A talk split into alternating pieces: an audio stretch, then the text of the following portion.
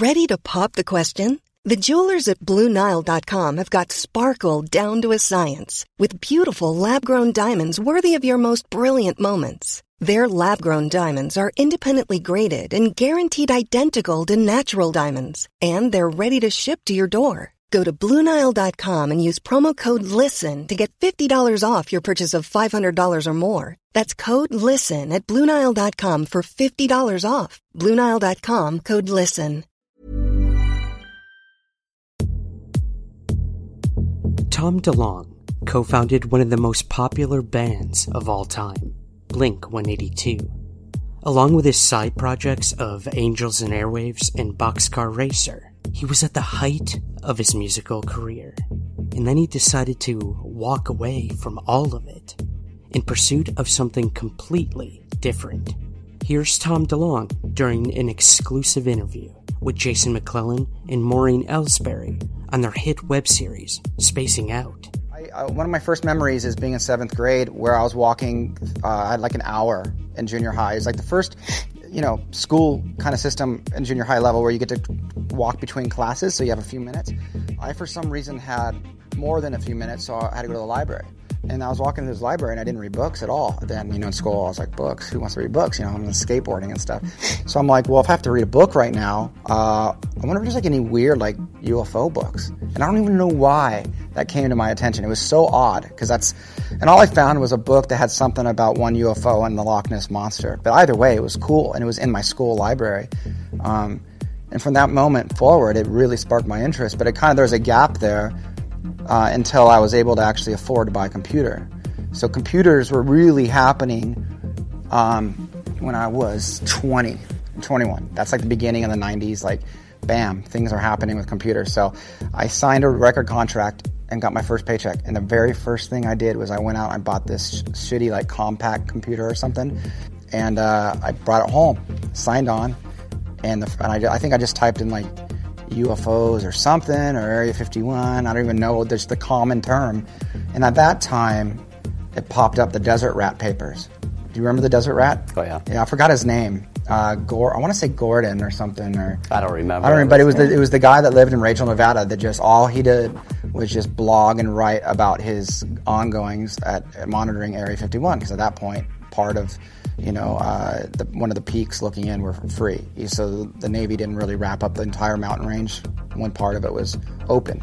So he was able to go in there and do some do some quality stuff. And so I was instantly hooked. I'm all this is like fiction, but it's nonfiction. It's even better. DeLonge would continue his pursuit, digging deeper and deeper into UFOs, which would eventually lead to a series of secret meetings with high level government insiders.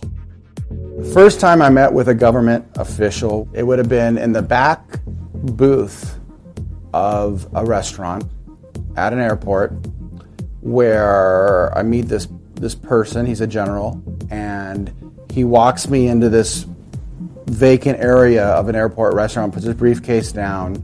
Waiter comes over to take a drink, and he puts his hand up and says, "We were just having a conversation. We don't need anything." And the guy's all like, well, "Okay, fine then." You know, whatever. He said, walks away, and then he looked me in the eyes and said, uh, "It was the Cold War, and everything we did at the time was because nuclear war could break out any given day. It was a very real, palpable threat." And somewhere in there, we stumbled upon the UFO phenomenon. And I remember right when he said that, my heart just started beating like crazy in my chest. I got all the chills. And the next conversation that happened for an hour at that booth was extraordinary, life changing, and scary. Those meetings would ultimately lead to an advisory board that would eventually make up to the STARS Academy of Arts and Science. The organization included an elite team of former government and defense contractor insiders who would work behind the scenes to socialize the topic of UFOs and persuade the government to reveal what it knows about them. That team originally consisted of Jim Semivan, Dr. Hal Puthoff, Steve Justice, Chris Mellon, and Luis Elizondo. From there, we would eventually learn of the one secret Pentagon UFO program, known as AATIP. We'd see the now famous Navy UFO videos shot off the west and east coasts and officially acknowledged and released by the Department of Defense. And then we'd see, by request by the Senate Intelligence Committee, a preliminary assessment of the UFO phenomenon by the Office of the Director of National Intelligence. All of this, in its weird and convoluted way, traced back to Tom DeLonge. But it also traced back to the meeting with whom Tom would call the general, who would allegedly set up DeLonge's team of advisors and would lead DeLonge down a path that is yet to be truly known. In November of 2016, WikiLeaks released a trove of emails from John Podesta, chair of Hillary Clinton's presidential campaign, and, by all accounts, a huge advocate for UFO disclosure. Within those hacked emails were correspondence between John Podesta and none other than Tom DeLonge. In the emails, DeLonge would explain his meetings with the general. DeLonge would go so far as to name this general in the emails as one Major General William Neal McCasland. McCasland's career is definitely one that many UFO researchers have looked into with a curious eye. He retired from the U.S. Air Force as a Major General after a 34 year career. He culminated his Air Force career as commander at the Air Force Research Laboratory at Wright Patterson Air Force Base, where he led the USAF's $4 billion science and technology program. McCasland is accomplished in applied technology management and intelligence programs, ranging from science and technology investment planning to on orbit space operations. McCasland holds a degree in astronautical engineering from the U.S. Air Force Academy. It would make logical sense for this to be not only the general in question, but a chronological string of experience that would make McCasland a very powerful force in both the United States military and in possession of the highest security levels of information pertaining to UFOs. Today, we're joined by three guests who have looked heavily into what could be the impetus for everything Tom DeLonge has done dating back to those very first meetings he had with elite members of the government and military. We will discuss the six degrees of General McCasland and the subsequent chain of events that has led to where we are today and where we may be going in the ever evolving story of UFOs in 2021.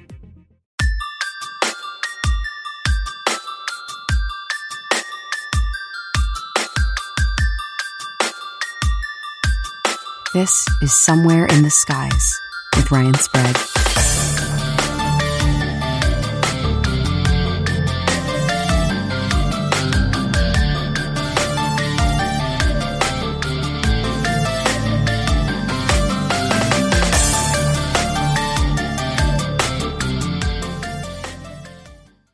Welcome to this very special panel discussion today. I am calling this Six Degrees of General McCasland. And we have an awesome panel with us today. We have first and foremost from the debrief, Tim McMillan. Not first and foremost. That's not a slight against our other two panelists. Tim is here with us. We've got Zach Seichi, who is, I must quote, the only person on UFO Twitter who gets along with Mick West, Jeremy Corbell, Keith Kloor, Steve Bassett, but is somehow still blocked by George Knapp. All, that's all true. From Project Human is with us. And last but not least, the newest member of the UFO Twitter family and community. We have at Inference on Twitter, but she is allowing us to use her name for the first time ever on Somewhere in the Skies. Britt, welcome to this Hello. very special panel discussion. Thanks for having me. Yeah, this is going to be fun, guys. So, um, let's kind of let's set the stage for what we're doing here today. This is General Neal McCasland, who uh, some people might not even know who this dude is, um, or why he may be important to the discussion we're going to have today. And um, you guys are kind of the ones who have brought this name up and been like, we might want to look a little further into this person um, because mainstream media doesn't seem to want to do it, and um, he might, might being the key word, uh, be the connector to a lot of what's going on today. Maybe. But um, let's start before we even get to General McCasland. I want to get your guys' initial thoughts of when To the Stars Academy, which uh, I should mention, I've got a little shameless promotion here today before uh, before To the Stars really started Secret Machines. Uh, your initial thoughts when Tom DeLonge first came forward and said that he was starting this academy and all these um, advisors he was working with. Uh, I, I'm not gonna lie. When I when I first heard about it, I'm like, holy shit, is this it? Like, are are we doing this? Is this disclosure um, that we've always dreamed of? So, what were your initial impressions when Tom DeLonge first started talking about this stuff? Zach, let's start with you. Man. Sure, man. Thank you for having me on. By the way, it's uh, it's an you. honor to be on this show. Uh, I thought of Dan Aykroyd. Really? Yeah, you know, do you remember? Uh, do you remember Dan Aykroyd came out a long time ago um, as you know super into this stuff? In fact, like that's the reason why he, uh, you know, wrote Ghostbusters. You know, mm-hmm. he was really into paranormal, weird stuff, and to me, it was like, okay, here's another celebrity coming out who is super into weird stuff. And I, honestly, on a surface level, I didn't think a lot more of it when it when it first started to come fruition come to fruition because even prior to to the stars you know tom was doing interviews talking about the ufo issue talking about why it's important you know and he i think he even did a couple debates with skeptics and, and things like that um you know but then obviously everything that happened uh with the New York Times article um, and all the people that were involved into the Stars Academy. Obviously, it, it um, raised my eyebrows for sure. Uh, I didn't really know what to make of it, but you know, as we're going to be kind of talking about on this show, one of the things that lended some amount of credibility to the efforts that he was making early on were actually those those John Podesta 2016 WikiLeaks emails, where it turned out, oh my God, he really was talking to John Podesta. He really was in communication with you know high level officials and people that should have some kind of know you know they should know about this stuff. And so i started paying a little more attention. That's sort of the, the short version i guess. Nice. Okay. Awesome. No i love it man. Because again like this was a kind of a key moment because we now were learning of um, all these people tom was working with. We all thought he was full of shit to be completely honest, until the Podesta emails came out, um, which I'm going to read the email in a little bit here. But um, Britt, let's go with you. What were your initial impressions when you first heard about, you know, this former Blink 182 dude saying that like he was going to disclose the truth on UFOs or or whatever his grand plans were? What did you think? Well, um, I have to say, you know, first and foremost, like I just recently got into this right. topic. Yeah. The 60 Minutes episode on UAPs is actually what brought me over here. Wow. Okay. Yeah. And so um, I'll never really? forget, like, the day that that aired, I was hanging out with a couple of my friends, right, from high school. And uh, one of my buddies, super into Blink 182, and he was just like, yo, Tom DeLonge. yeah, he's really into that stuff. And I was like, oh, really? But besides that, I had no idea. First time I ever heard of Lou Elizondo was through that, right?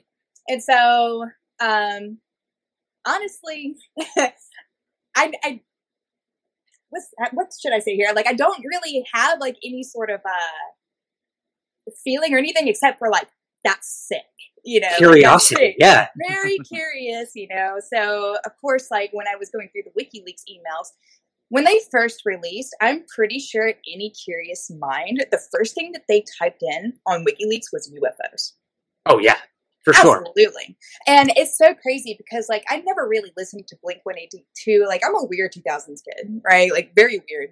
Uh, I wasn't really into that scene, right? So when I was going through the whole entire thing, I don't think it even clicked with me at the time that it was Tom DeLonge or who Tom DeLonge was.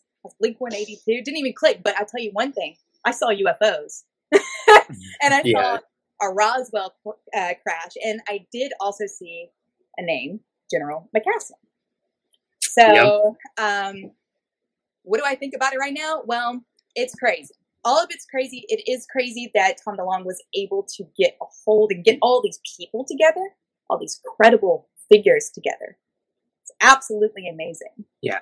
But at the same time, there's a couple things that don't necessarily add up. And I'm sure right. that a lot of us who have dug into the WikiLeaks emails and really dug into uh, to the Stars Academy in general all think the same thing. Right, just something's a little off there. Something's so off, and we'll, we'll we will get there because I think you know that's that's kind of where we're at. Like to, to the stars, kind of came and then went, and now we're kind of left like wondering, right? What, what, what do we do now? And I think, you know, the fact that we're having this discussion today about a general who may not have even have been involved in this except for rumor and speculation and and we don't even know if this is the actual dude that Tom talked to. He says it is, but we'll get to that. But um Tim, how about you, my man? When Tom DeLonge first came forward and all this happened, and then boom, New York Times article. What what do you got? What were your initial impressions?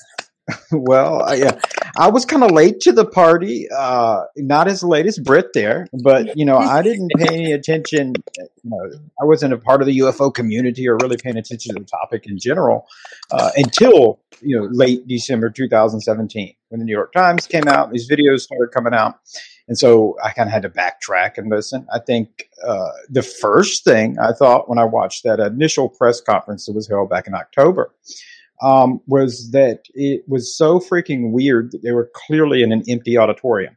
Uh, yeah, I couldn't yeah. figure out why the hell they would do that. You know, it was so strange, uh, especially for what they were uh, saying they were going to do.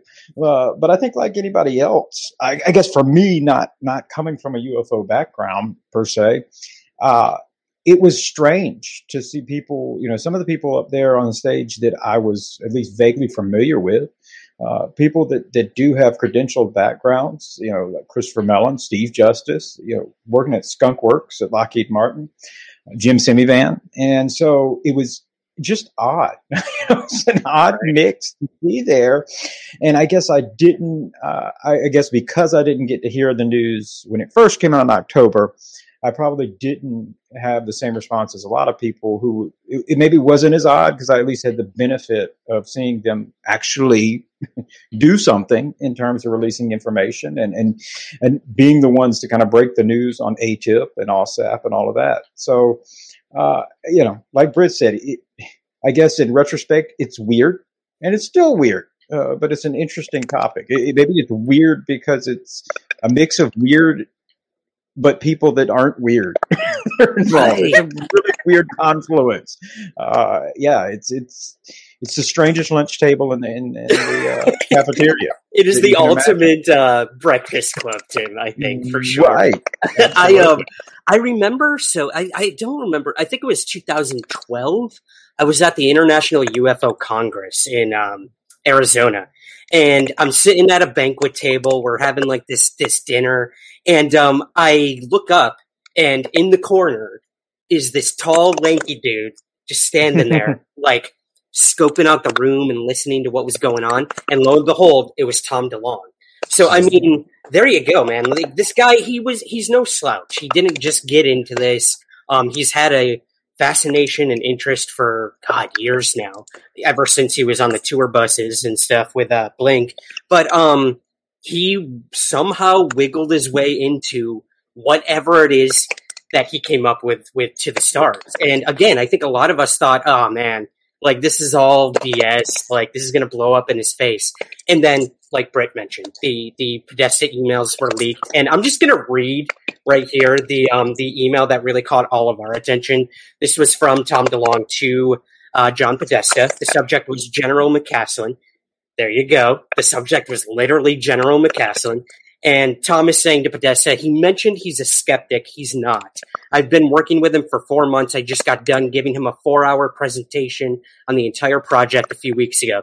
Trust me, the advice is already been, um, has our, has already been happening on how to do all of this. He just has to say that out loud, but he is very, very aware. And he was in charge of all of this stuff. When Roswell crashed, it's an interesting way of wording it. When Roswell crashed, they shipped it to the laboratory at Wright Patterson Air Force Base, which we will get to.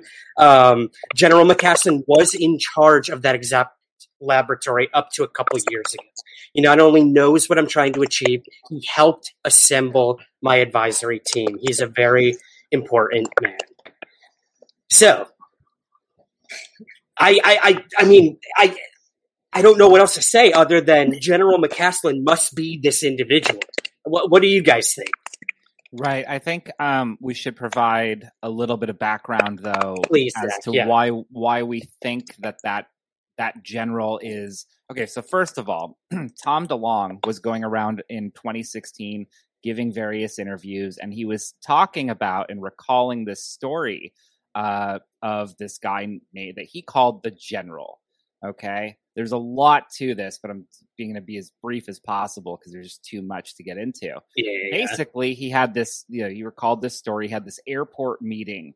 You know he had climbed the hierarchy of secrecy or whatever and he has this airport meeting with this general uh just the general. And the general says you know we we found a life form and it was the cold war. And basically gives him you know feeds tom this whole story um you know, the, like a, a new kind of core story of of UFO mythology, I guess, right? And it kind of sounds a lot like other core mythologies that we've heard in the past for for you know this topic, and you know the reason why we why I think that when uh you know Tom is referencing uh you know McCasland in that email, why I think the general that he was talking about publicly and this the General McCasland that he's talking about privately, why I think they almost have to be the same guy is because he's talking about the exact same things. Like, oh, this guy who ran research at you know, Wright Patterson Air Force Base, the same base where you know they shipped the the Roswell crash or whatever.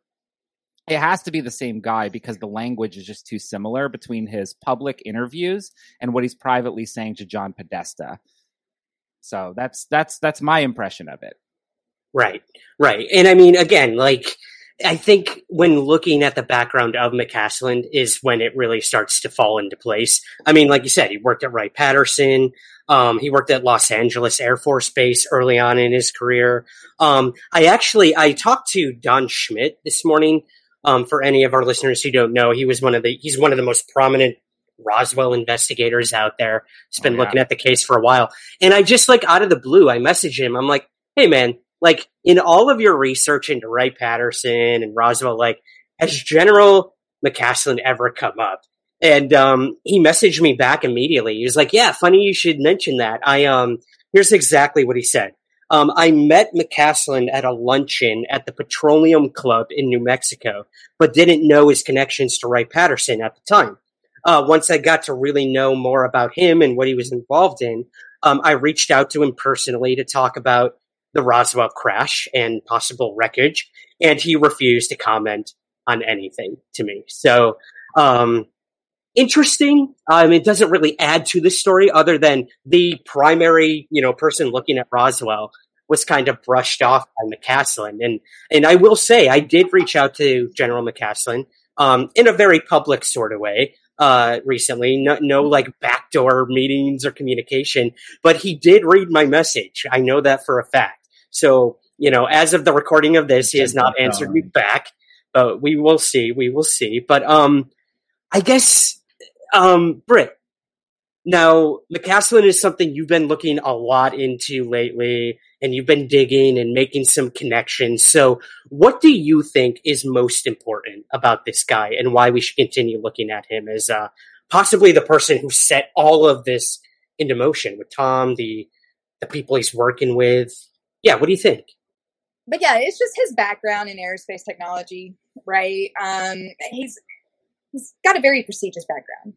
It's very impressive, and you know you can hear rumors. Uh, just people in general just like to pass around the rumor about like Wright Patterson being like the base where they have like all the cool stuff. Oh yeah. to like ET and UFOs. Um, but you know, another interesting thing about him is that he worked in the Kirtland uh, research facility. Right. Uh, you know, like it's just he has a lot of like interesting like connections in general to things that are like kind of like rumored to be associated with this. Just like this whole entire phenomenon in, gen- in general, right? Are you- we are you familiar-. Sorry? Sorry, Britt. I just want to ask: Are you familiar with the Kirtland mythology when it comes to UFOs? Is that something you've looked into yet, or no? I am currently looking into it. Okay. I know that, you know, their focal point is just basically all like missile related research um, in space vehicles, uh, propulsion, stuff like that. But Yeah. the mythology behind it, I know it exists. I mean, I've heard you talk about it, Mhm. but I haven't personally looked into it just yet because you know there's just like an endless array of rabbit holes to fall into while Yep. we're researching this uh, phenomenon and. Um, I, I can honestly say, genuinely say, I have not covered all of it just yet. I'm only just at the tip of the iceberg right now. But McCasland in general was just the most interesting to me, right? So I'm just steadily digging, steadily digging. Gotcha. Mhm. Tim, what do you um what do you make of this guy? Now I know you you've spoken to a lot of people, including in your uh your three part series recently over at the debrief. Like you know how these people react when it comes to UFOs. And you know, it's not something they ever want to touch. And it seems like, you know, this guy was willing to really cooperate with Tom, um, even when UFOs came up. So like, what do you think, man? Is this something that they saw an opportunity to work with this guy and just play him or uh yeah what what do you make of the whole mccasland thing if you even think this is the dude that set this stuff all up Well, yeah, I mean, that, we're down to the core. We're getting right to the heart of the real deal here. Absolutely. to just dig right into it. Um, we're going right to uh, the end of the movie yep. All right, man. Cool. Uh, I think, um, you know, I think it's an interesting, you know, the whole kind of it, it adds, like, like Zach said, it adds some really interesting mythology to it. Now, uh, one problem that I have with the whole McCasland story has nothing to do with what we just discussed and publicly out there, but it's just based on the simple fact that everything that we know and all inferences that we have to kind of make are based solely on just a single source, in this case, uh, Tom DeLonge. And, and I'm sure we'll get into it in a little bit, but there's, you know, been some comments by Tom in different interviews at various points where it's called to question the veracity of some of what he's saying. Um, you know, down to the pack, down to the fact that one could even question whether or not what explicitly Tom was saying in those emails uh, to Podesta was was accurate. You know, Uh, so that's what makes it really difficult for me. You know, and I don't think I dispute. Uh, I think that it's. Um, it, I would say with a high degree of certainty that uh, McCasland is probably the quote general that uh, DeLonge has referenced in, in numerous occasions. Now, beyond that, in terms of you know, it was the Cold War. We found a life form. I mean, that sounds like a great hook for a book or a movie, um, or even the, the you know the information where he's saying he's been helping me build my team out. This type of stuff. Uh, you know, like you like you mentioned, I've, I've have had an opportunity, been fortunate to speak to a lot of people um, who have either worked on these kind of UFO programs in more contemporaneous, uh, you know, more current, I should say, uh, time frames, or even in the recent past, going back to OSAP. Um, they do not. They no one has shared that same sentiment with me. That uh, McCasland is like the smoking man from X Files behind this. Um, all of that said, I think that uh, it's totally understandable why McCasland would come up. I think that uh, you know, in turn, I mean, if you were going to write a script for it in, in the mythology, uh, McCasland's a great character to cast. Uh, you know, down, I think Britt touched on it. His assignments, you know, not just his career and specifically what he's done during his Air Force career, is he had a number of posts and assignments where you know, if there is more UFO involvement in the U.S. government than they let on, he certainly would be in a position to kind of know that. You know, going down to his initial assignments right out of, uh, you know, right out of college when he was first commissioned in the Air Force down at Los Angeles Air Force Base. You know, in the early '80s, he would have been working on uh, the Star Wars program. So a lot of, a lot of satellite, a lot of missile defense stuff, uh, a lot of monitoring. It's a very, very tense time frame there. And so, uh, you know, I think we mentioned this off the mic uh, when we were chatting about it, but one intriguing thing, and this just kind of comes from me, a background in law enforcement. You know, one of those roles was as a profiler, and so you start looking to see does behavior match what's being said. And it's interesting to me that the, the quote about it was a Cold War, you know, the threat of nuclear war was every day around us. Um, that's actually you know, consistent with what somebody in McCasland's position uh, during the early 1980s would say, frankly, because it was a very tense time. It was, you know, arguably one of the most tense times next to the Cuban Missile Crisis. Mm-hmm. And so I think that him being assigned there initially, uh, you know, if you're, there's enough reconnaissance and surveillance uh, and intelligence assets that are in uh, satellite space and in atmosphere space. If you've got stuff coming through and you're picking it up, obviously there's going to be a conversation had. You know, later in his career, he, he worked a lot of acquisitions and materials command related stuff, both at the Pentagon and then there at Air Force Research Labs. That's, that's specifically where he worked at Wright Patterson.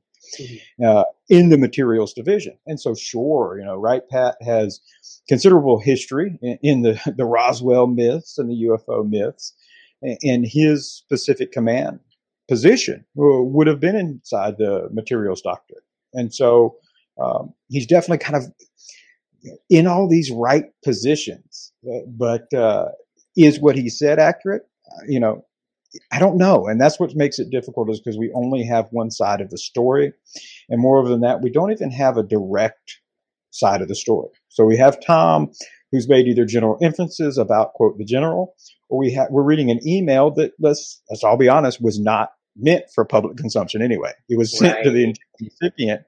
And so you know, it's like if anybody combed through our emails, I bet you they could get all sorts of impressions that probably aren't accurate.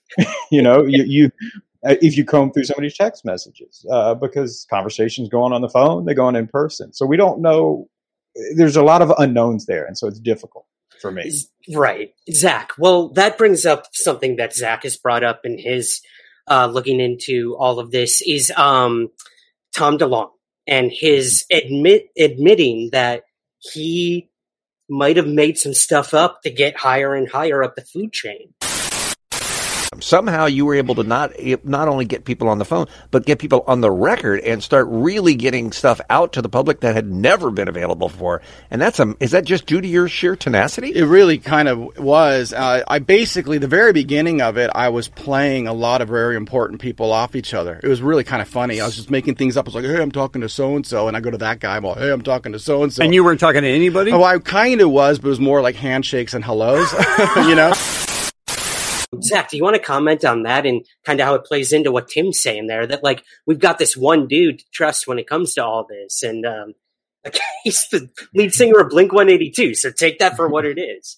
Yeah, uh, there's so much here to sort of. It, it's a puzzle, right? And it's like you're just trying to trying to wrap your head around all these various pieces, and we don't have the full context. So you've got to kind of infer certain things. Um, right? And and i actually i don't like to infer things. I like to look at like what can we prove here? So what i can prove is tom delonge went on the radio on kroq radio um you know and said that he was essentially playing people off each other early on.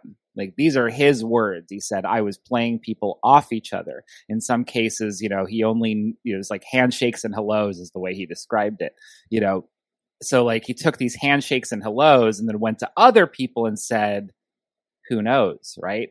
And we have to guess based on you know that like was he doing the same thing here with podesta and McCasland right? We don't know what tom was saying directly to McCasland we only know what tom was saying about McCasland to podesta you know which is why it would be really great uh, for for McCasland to come out and kind of clear this up. And you know, mm-hmm. the argument that I've been I've been railing on and making for a long time is this is something that really adds cre- credibility to Tom's story for people that are just looking at this and just kind of skimming the surface of things. It's like, well, look at this. Tom talked to General McCasland. Look, he had a Google Hangouts meeting with him.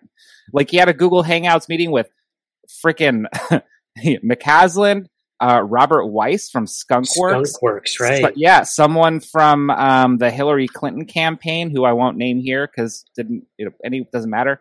But uh, a, a group of people were part of this Google Hangouts meeting, and like, what the hell were they doing there?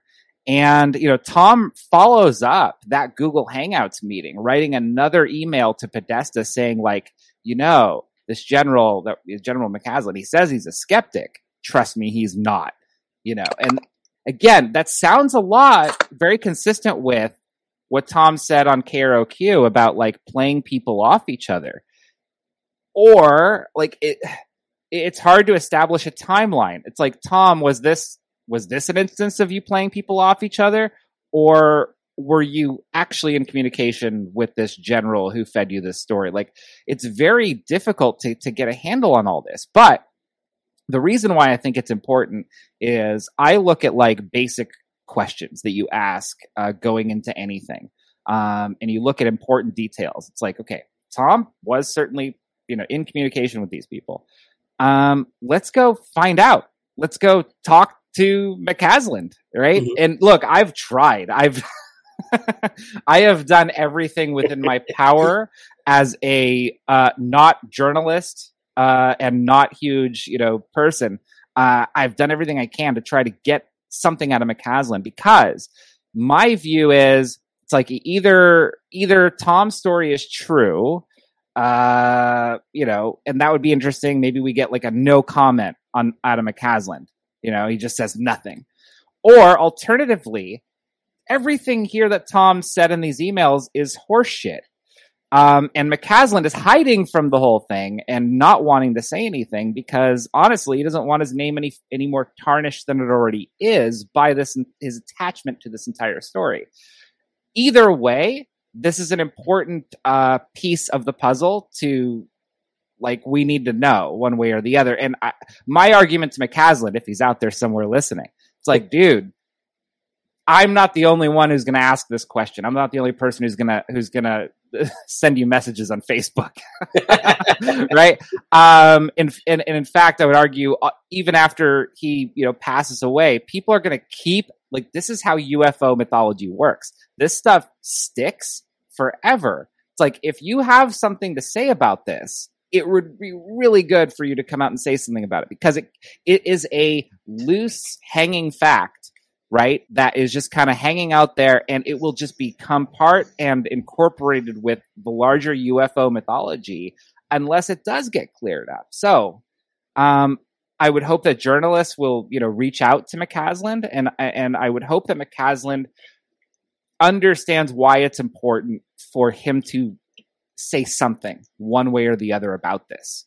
You bring up so many good points, Zach. Especially the fact that like um in you're right. In ufology you will become like a myth when it comes to this. So it's like if you really want to be known as the general who possibly you know was feeding tom delonge a bunch of either bullshit or truth um so like if, be it. if that wasn't true i wouldn't i I would want to disentangle that for people, especially so. And I really want to, not to interrupt, but like, I really want to explain why I think it's important if I'm McCasland and I see the last four years play out, starting with to the Stars Academy to the the New York Times article to the classified UAP briefings to now the Pentagon has literally released a report on UFOs.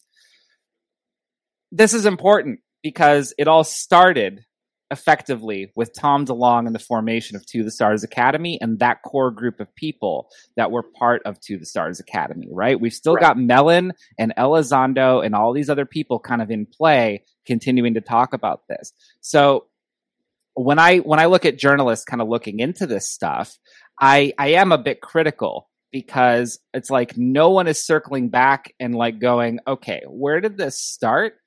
And can we trust any of this? Because Ooh. I see a scenario that could it could be multiple things. One of the hypotheses I have, you know, uh, among many, I personally think there's something to this. But another hypothesis might be these are all people kind of chasing their own shadows, you know. Mm-hmm. Um, like you hear something from one person and you think it's good enough to follow up with action say you know there, there's there's a lot of stuff here and none of it's verifiable. Like none yeah. of it. And i go I, I just i'm just like can we verify something? Just and and the and, and the mccasland thing is like okay well here's the origin of to the stars academy. Tom said that this guy helped him assemble his advisory team. Is that true? It's like question one on the list right? I've got a long list of questions, but like this is the first one, and somehow it's gone unad- unaddressed for four freaking years. anyway, Yeah, I- no. that's why I that's why I care. What'd you say, Britt? Yeah, it's technically longer. It's because I think those emails leaked November. yeah, yeah, five years. 2016, Well- October and November uh, 2016. So it's like, yeah, five years. That brings up something really interesting too. Like we have to go back to um and I'm so glad you used Chasing Shadows, Zach. Um obviously being the first book in this this series that Tom sort of pitched to all these Reference people. drop there, yeah. Yeah, good job, my man. You know what you're doing. Um, but we don't even know because we know Tom originally kind of compiled this advisory board with this possible general, and um, then the emails leaked, and a lot of them got cold feet and were like, "I don't want to be a part of this anymore. I'm out. Like my name, I'm done." Yeah. So, like, that's another big question too. So, is Mellon, is Elizondo, are these people that he did eventually work with into the stars the actual people that the original general assembled? We we we don't even know that at this point, unless I'm completely off base with that. I don't know, but it it seems like a lot of this really started with um, Sekret Machines, which I think kind of took the back seat when all of this other stuff started happening with the Navy UFO videos and and everything. It's kind of like his original pitch kind of went to the you know the back burner for a little bit, and now look at where we are. Less than two years after To the Star started, it's already basically gone. So, um, yeah, I don't know. Is that something anyone else wants to comment on? But we don't even know if this is the original people that Tom was talking to that eventually ended up in the academy.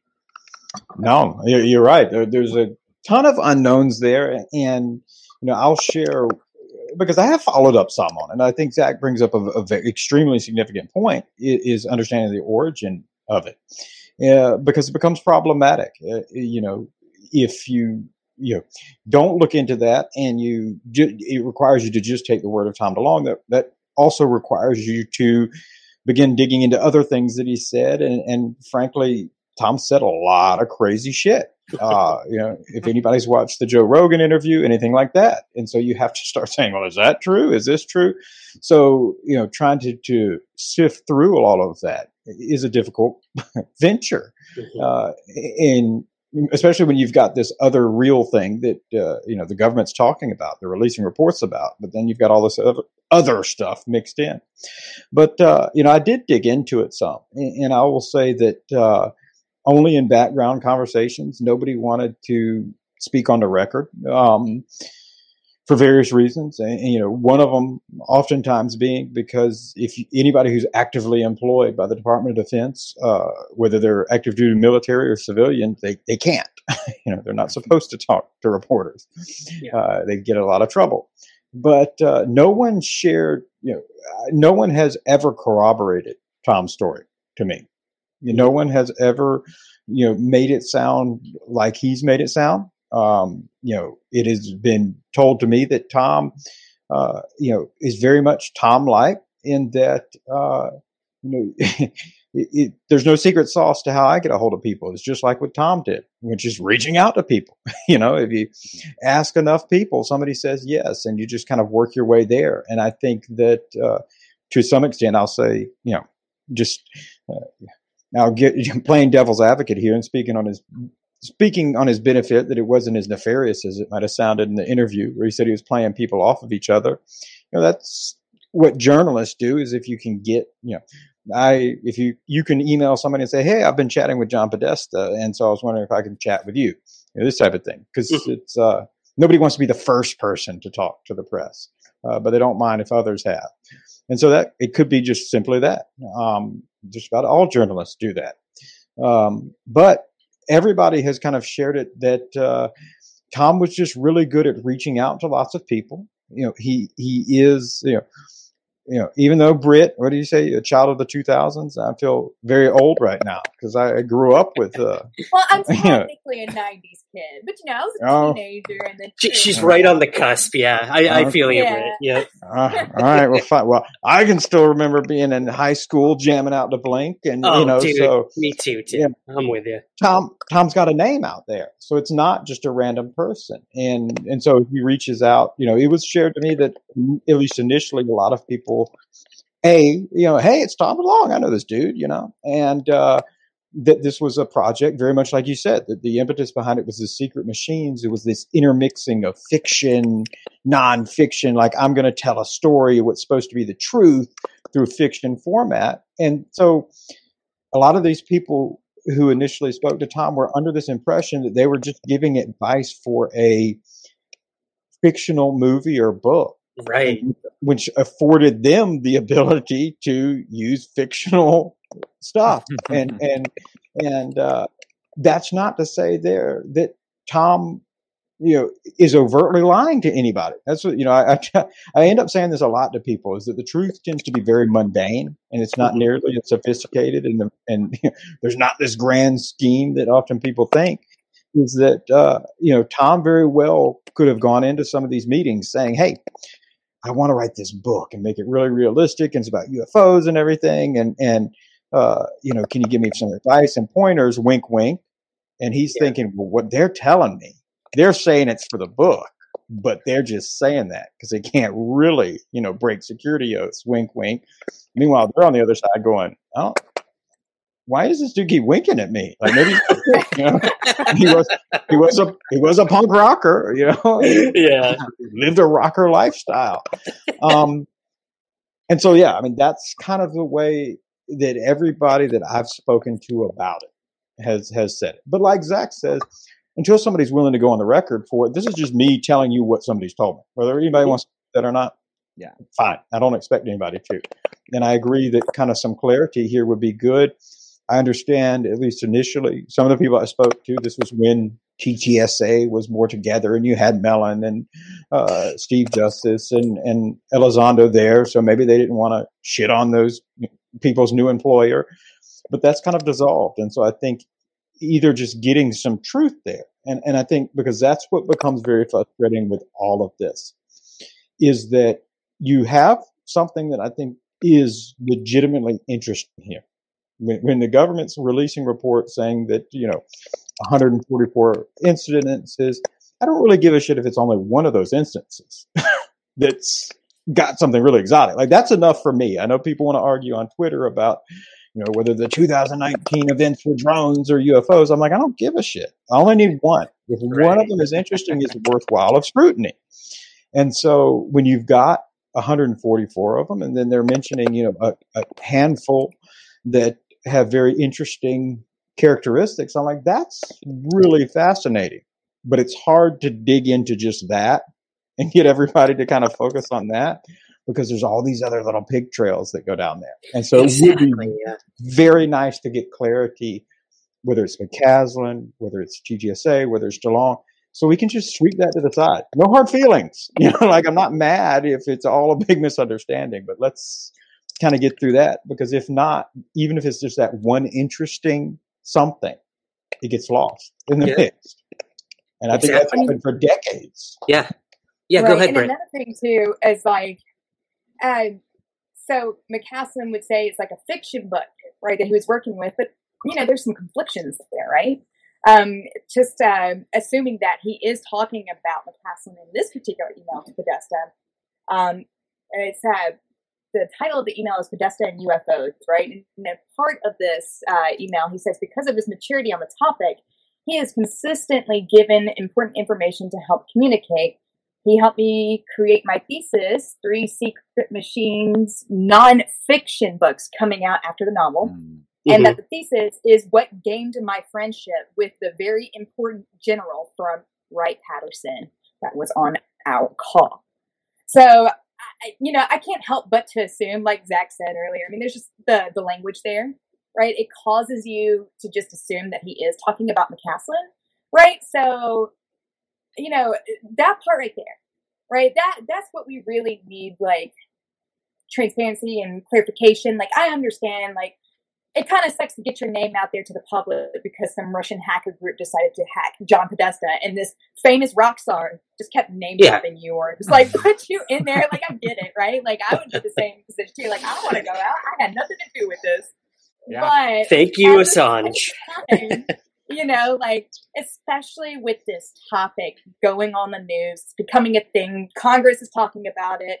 You know, obviously it's a big deal. So I mean, you're going to have people, especially people like us who like to dig really deep, just be like, what is this? And like, Yeah. I really wish Well- would just come out and clear I know. a little bit. I think we're all on the same page that like just one comment from McCasland would be enough to kind of put a lot of this, um, I guess, speculation to rest. But the big frustrating thing for me, and this is since the beginning of when he did all this, was the whole approach of half fiction, half truth. Because, god damn, welcome to ufology. We that's all we deal with is two Right. lies between a truth. And the minute he said Right. that, I was like, we're never gonna know what's true and what's not. And Tom was like, UFO people, No, no, read no, my- between the lines. yeah, I like, know my- you guys, read whole- between the lines. My whole plan here is to do like professionally exactly what has already been done for 70 years by everybody.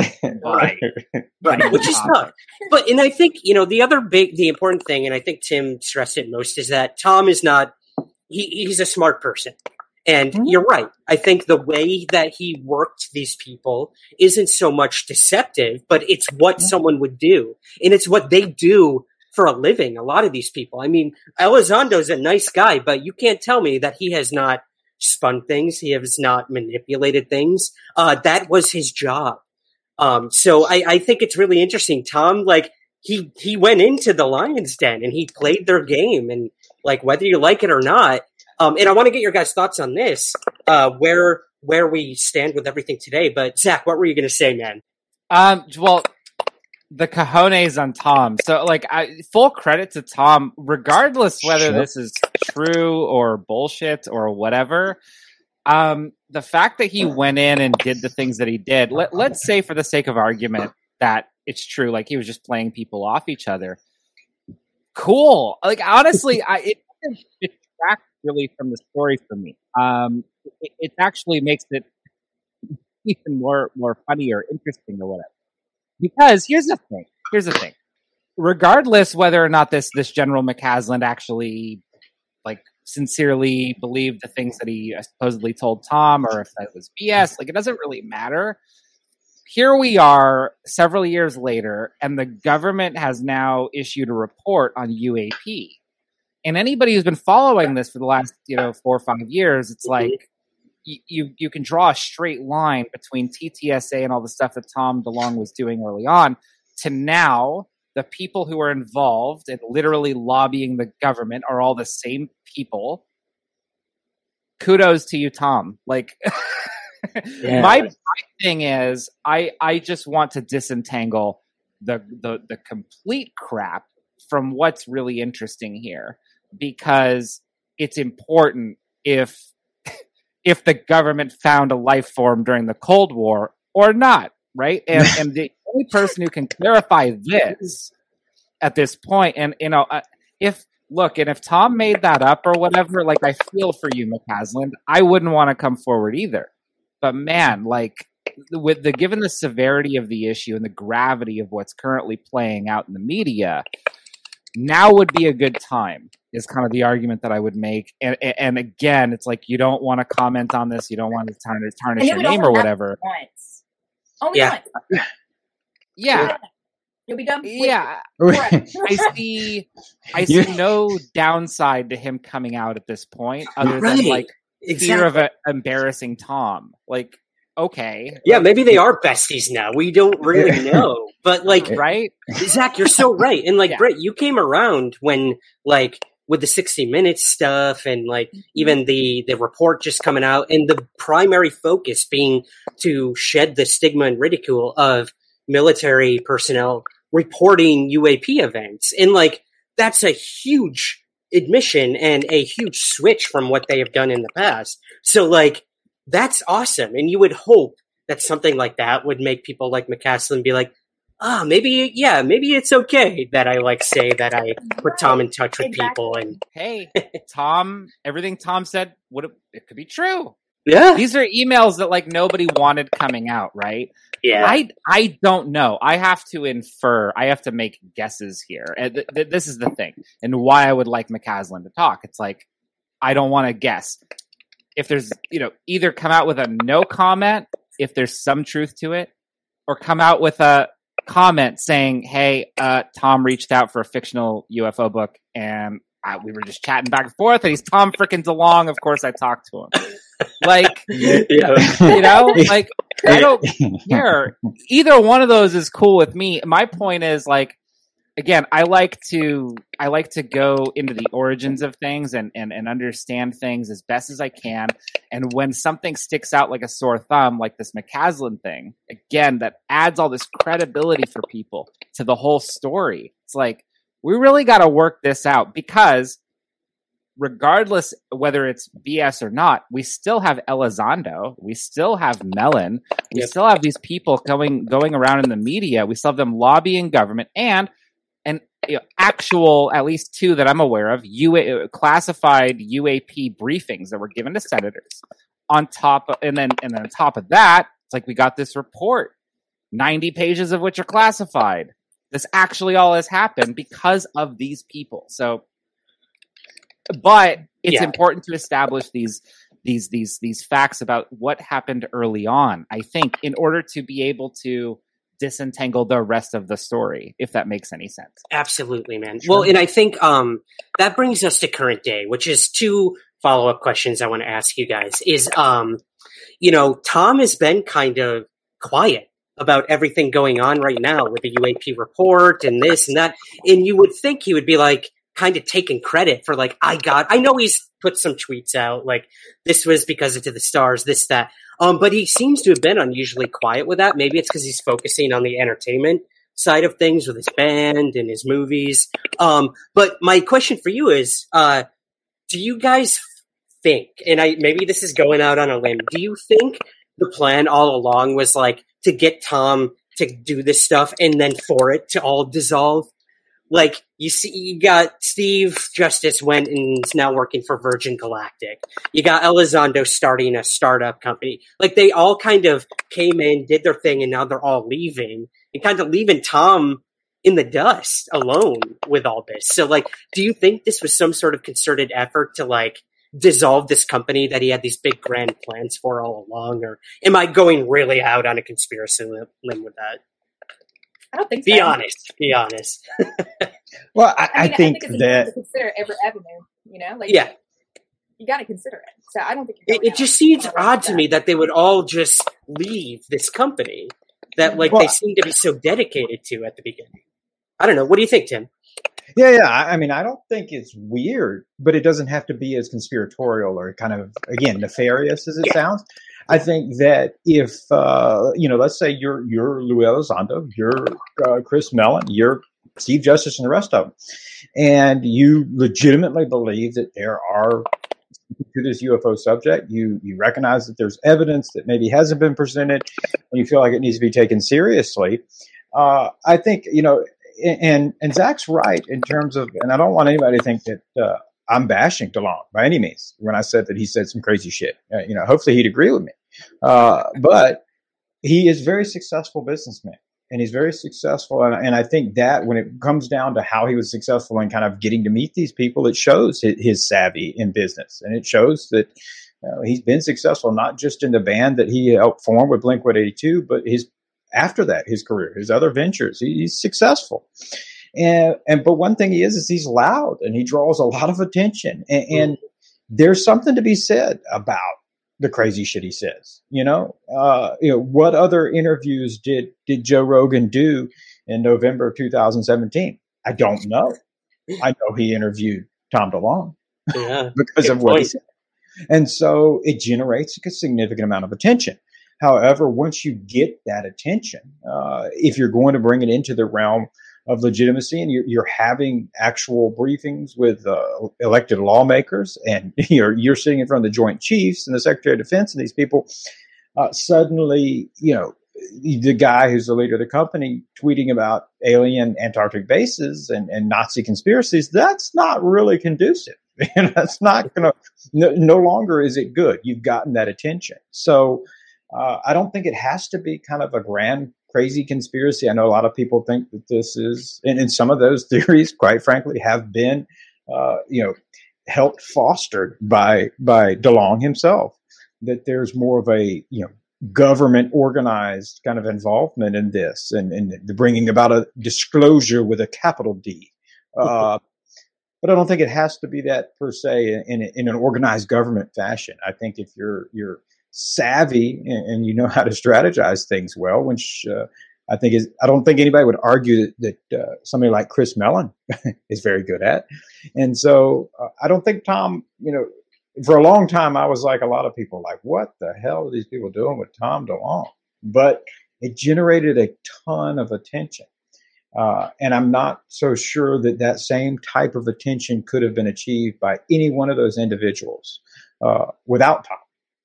Oh, that's such a such a good point, Tim. Um, the fact that we are where we are today, like we got an official Pentagon report. Maybe it wasn't what we all wanted or expected, but like this all built up to something that I don't think even Tom DeLonge saw happening. He probably thought that a lot of this was going to happen with his company and like he was going to build a spaceship, an anti-gravitic spaceship and uh, fly off to Mars. Like mission accomplished, man. That's freaking awesome. But like look at where we are today. And like I, I do and I've wanted to say this for a really long time and I haven't just come out and said it, but like thank you, Tom DeLonge. Like literally just thank you for what you did and like kind of putting putting it all out there and um he had a lot to lose with this with his reputation and whatnot and say what you want about where he is now and everything but like he really got a lot of this into motion and you know maybe mccasland as well but i don't know i don't know Maybe that's just the fanboy coming out in me. I don't, I don't saying, how much have you had to drink, Ryan? Man, you're this getting all emotional. you, Tom, man. I swear to God, man. Welcome to Tom DeLonge fanboy hour. no, no, dude, I, I like it. If I was McCasland, and if you're listening out there, uh, General, I, just respond to Zach. All you have to do, yes, is, please, is say, yeah, one line. It was the Cold War, and we found a life form period, sin, and let that like never answer another one. Like, how awesome would that be? oh my god! if anyone could get it out of him, I think it would be Zach for sure. Dude, I sent him a very long, heartfelt uh, message on Facebook. You know, just letting him know, like, look, this stuff's really important to me. Here's why, and uh, you know. For him, I don't think it's. I don't think it is that big of a deal, to be honest. I think. Um, I, I agree. Yeah, yeah. I think that probably for him, he's probably like, I don't, I don't think a lot about this, and like I'd rather just get away from it. Um, this is a total guess on my part, but I, that you know, I, um, I still think it's important because again, this is this is my wannabe journalist coming out, I guess. Just establish the ba- the basic facts here, and mm-hmm. uh, you know, and you know, there's a lot of other really interesting things about those emails that we haven't really even gotten into. Um, oh yeah, do you mind? Yeah, well, give us a so, couple I mean, key points. Uh, look, Hillary Clinton is the one who introduced us to the term UAP. Now, that's not the first time the term was used, but it was certainly the first t- time that the American public it was it was put in the zeitgeist hmm. of the American public. Was she said it on Jimmy Kimmel's show? Well, who was the advisor to Hillary Clinton? It was John Podesta. Who was Tom talking to? John Podesta. There's a lot of stuff here, right? And and Hillary, by the way, was talking about this issue not just like once, but like five or six times, where she Ooh. brought up UFOs and the UAP issue and talking about, yeah, we're gonna get the files. She said the same thing that her husband said, right? And was she doing that to get votes? Doesn't seem like a great, uh, you know, I don't know. I don't know what the calculus is on that. Um, is the UFO vote huge? I doubt it. I bet it's like actually the other way. But right, right, and and so it's interesting to me just looking at the people who were involved. John Podesta. Um, there were a couple other people involved with the Hillary Clinton campaign that Tom was emailing with, and you know the insinuation has been from that whole group of people that like Hillary was going to be the disclosure president. She mm-hmm. was going to be the one to like to do this, and nobody thought that that it was even remotely possible that Trump could win. Right? Uh, you know, we're not going to get political, but like nobody thought it was po- th- these people did not think it was possible. They thought Hillary was going to be the one, and the a bunch of people surrounding her were UFO believers. Okay, these are high level people in government. Right. It's interesting. Like, well, Zach, you I, have to make note of it. That's such a good point. And I think, Tim, I think it might have actually been you that I heard maybe on Micah Hanks' show um, or some something similar saying where we would be in all where we we would be in all of this had Hillary become president and not Trump. And I Tim, was it you that said like we would probably be a lot further had Hillary won than I, I don't know. Am I wrong? It wasn't. Yeah, it wasn't me, and, and Okay. yeah, I don't know. I, don't- I don't know, but I will. Maybe it was Steve Ryan, you're drunk. I'm oh, drunk. oh, I'm, thank, thanks for confusing me with Steve. I Jackson. know. I'm so Uh, sorry, man. What a, I'm leaving now. No, I'm just, just kidding, Steve. If you're listening, uh, Ryan's getting I'll- rambunctious. Yeah. I'll bring a new wrinkle up into all of that, Mm. though, because I don't think it's been discussed by anybody. But I think it's it's it goes into what Zach's saying here.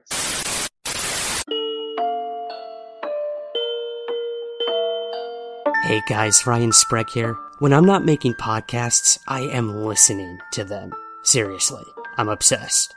And if there's one person and one show I turn to every week to hear stories of the strange, the weird, and the unexplained, it's of course gotta be Jim Harold's Campfire. With over 500 episodes, Den of Geek called Jim Harold's Campfire the best tool we have currently in existence to hear real life scary stories from other human beings since the actual campfire was invented. The concept is pretty simple. Jim talks to other regular folks and strange stuff that's happened to them. And yes, that includes UFOs and UAPs, along with cryptids, ghosts, and true head scratching mysteries. One of my all time favorite stories is one where a woman almost ended up being absorbed by a painting in a mysterious bar that seemed like something straight out of the Twilight Zone. Or there's the story of a young man who encountered a spider like creature with baby hands. Then there's the story of a woman in England who encountered what she thought was a banshee, only to suffer a horrible tragedy only moments later. Now, not all of the stories in Jim Harold's Campfire are horrifying. Some are actually pretty heartwarming, like a visit from a past loved one, or a peaceful near death experience. Regardless, there are true and fascinating stories told by ordinary people who've had extraordinary experiences. So, pull up a virtual log, get cozy, and tune in to Jim Harold's Campfire. Available on Apple Podcasts, Spotify, or wherever you listen to Somewhere in the Skies.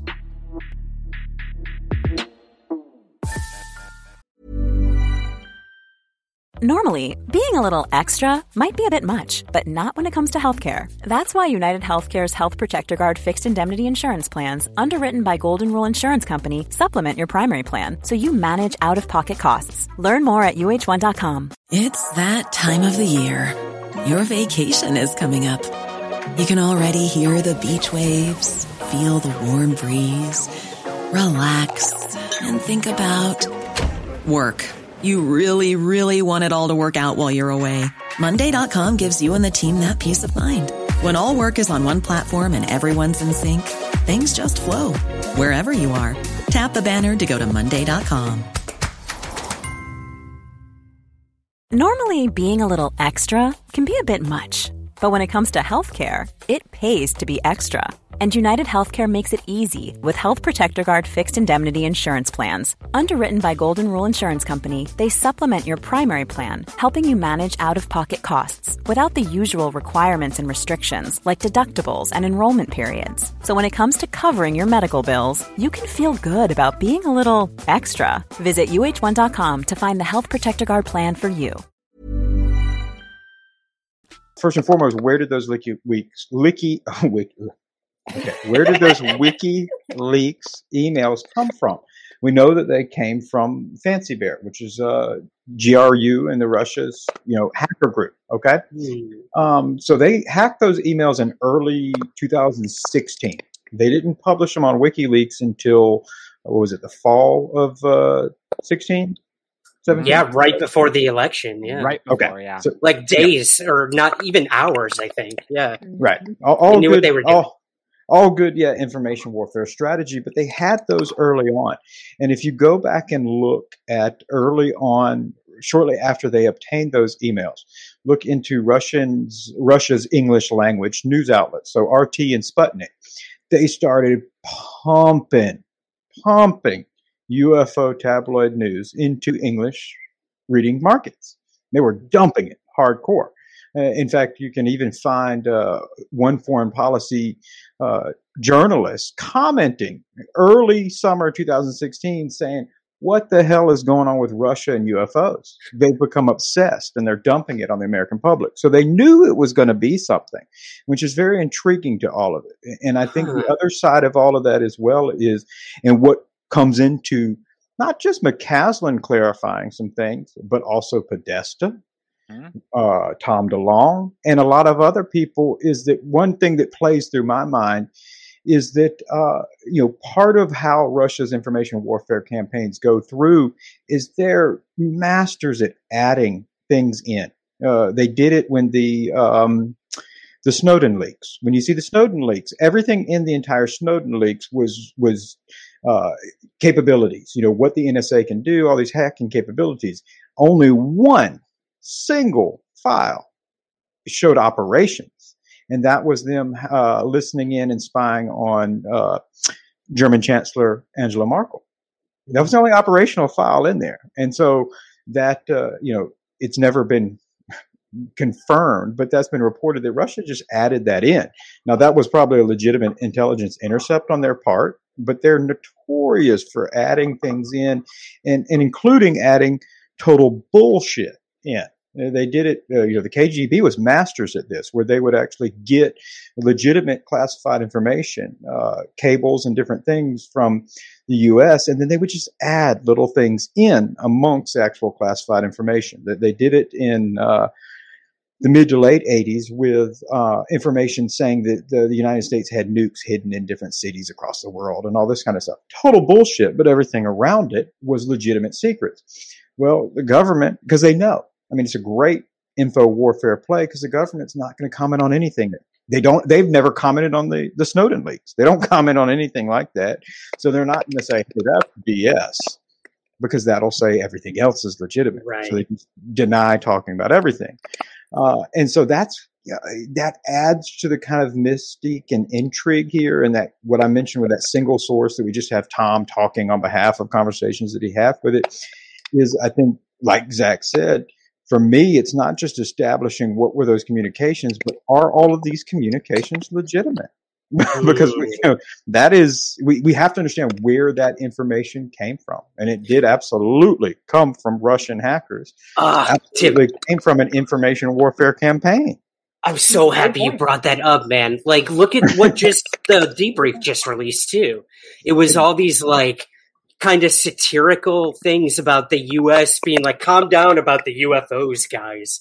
Um, That's- ah, that's so telling, man. It's like this is all a counterintelligence sort of game. I think China's playing right now, Russia, and like who's really at the top of all this stuff going on in the U.S. I don't know.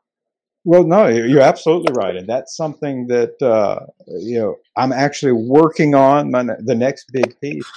Uh, gosh, let's hope the Kremlin isn't listening, but it has to do with that, and um, it has to do with Russia's involvement in the UFO subject that they don't want to talk about, that they do want to talk about. And you know, I'm not trying to, like Zach said, we're not going to get political here. So I don't want everybody to go, "Oh, it's the goddamn Russian hoax again." Uh, so I'm not blaming the Russians for everything here. Uh, and more importantly, I'm blaming the Kremlin, not the Russian people. They're great people. It's their government that's mean. Uh, but I would say that there's significant evidence that Russia has been involved in uh, some of the UFO mythology that we take as self evident fact going back to the 1980s. And so there goes, not to add a new wrinkle into everything that you've got to parse through to figure out what is true and what isn't, but how many UFO myths that we have accepted as fact now, or we've played off as being illegitimate, but they're hoaxes perpetrated by people we assume, or were they just legitimate information operations done by a foreign government? And, and I think that's a very significant point because you know, again, it's uh, you know, give the devil their due. Uh, you know, it's hands off its smart credit. If I make you believe that there's crashed UFOs at Air Materiel Command at Army Air Force Research Labs at Wright Patterson, and you track down all of these people and you keep talking about it and you keep putting it out by UFOs, I may not even believe you're going to get UFOs. But damn, if you can get some good actual secrets, you know, if somebody, I'm not working on UFOs, I'm working on directed energy. Oh, Sergey, you hear that? You know, it's good work on their part. And so, yeah, yeah. Well, just to uh, add well, well, uh, uh, uh, Tim, it turns out I am actually Russian the whole time. That- dude, that's a great accent. Yeah, I'm probably going to get. I'm going to get the microwave beam. Yeah, I'm going to get the microwave. It is me, the Cuban- Vasya. the Havana syndrome's coming right here. Shit. Zach, you got Um, a good Russian accent there, man. I Dude, believed it's it the whole good. time. Yeah, Really good. Uh, I work with many Russian people in past. It's okay. Yeah, I love dude, it. it's, Very- it's very dude, it's an excellent one. It's an excellent one. And, and, and I want to make sure that everybody knows I'm not trying to make Russia the No. boogeyman here, but I do think there are, I mean, down to the fact that, uh, you know, one of RT's darlings is Steven Greer, because why the hell not? I mean, he's like a propaganda gift from God. You know, I'm so happy you went there, man. Because I- I, wanted to, I wanted to touch on that. Um, Uh, yeah, you know. please. No, I was yeah. I mean, it, it's you know what is it? It's the U. I mean, it's it's the U.S. government is the boogeyman and everything, and uh, you know, but it's never Russia or it's never China. Like it's like the U.S. is the one who's going to do the alien false flag. I'm like, well, what the hell's everybody else going to do? Sit around and hang out? You know, like so.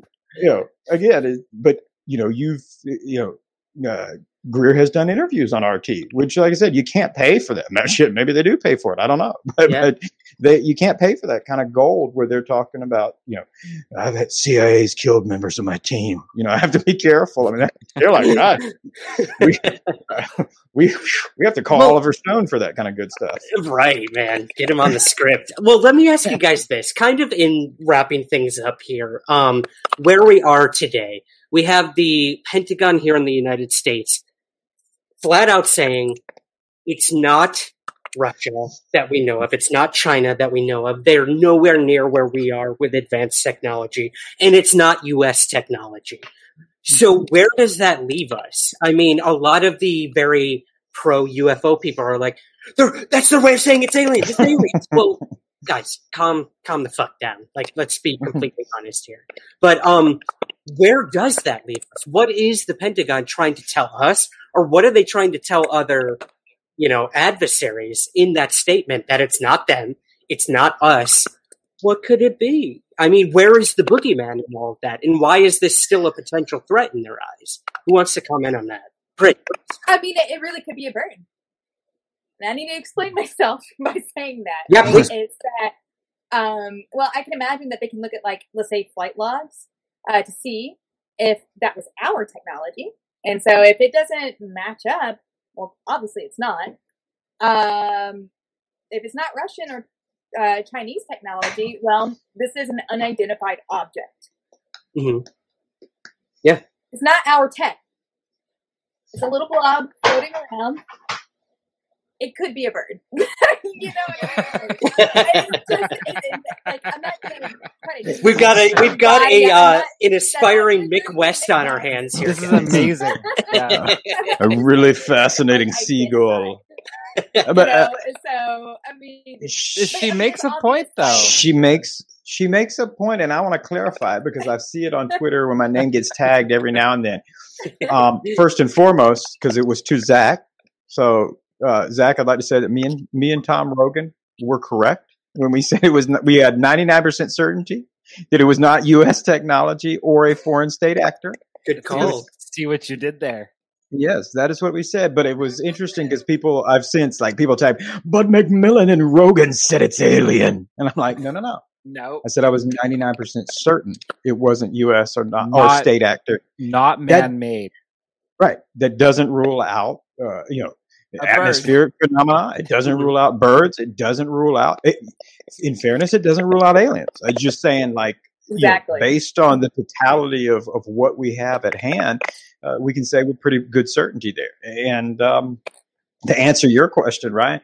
What does that mean? I don't know. You know, that's what's intriguing there. And I think for me, uh, maybe it's not as uh, my expectation isn't as broad that people are like, oh, 144 have to be alien.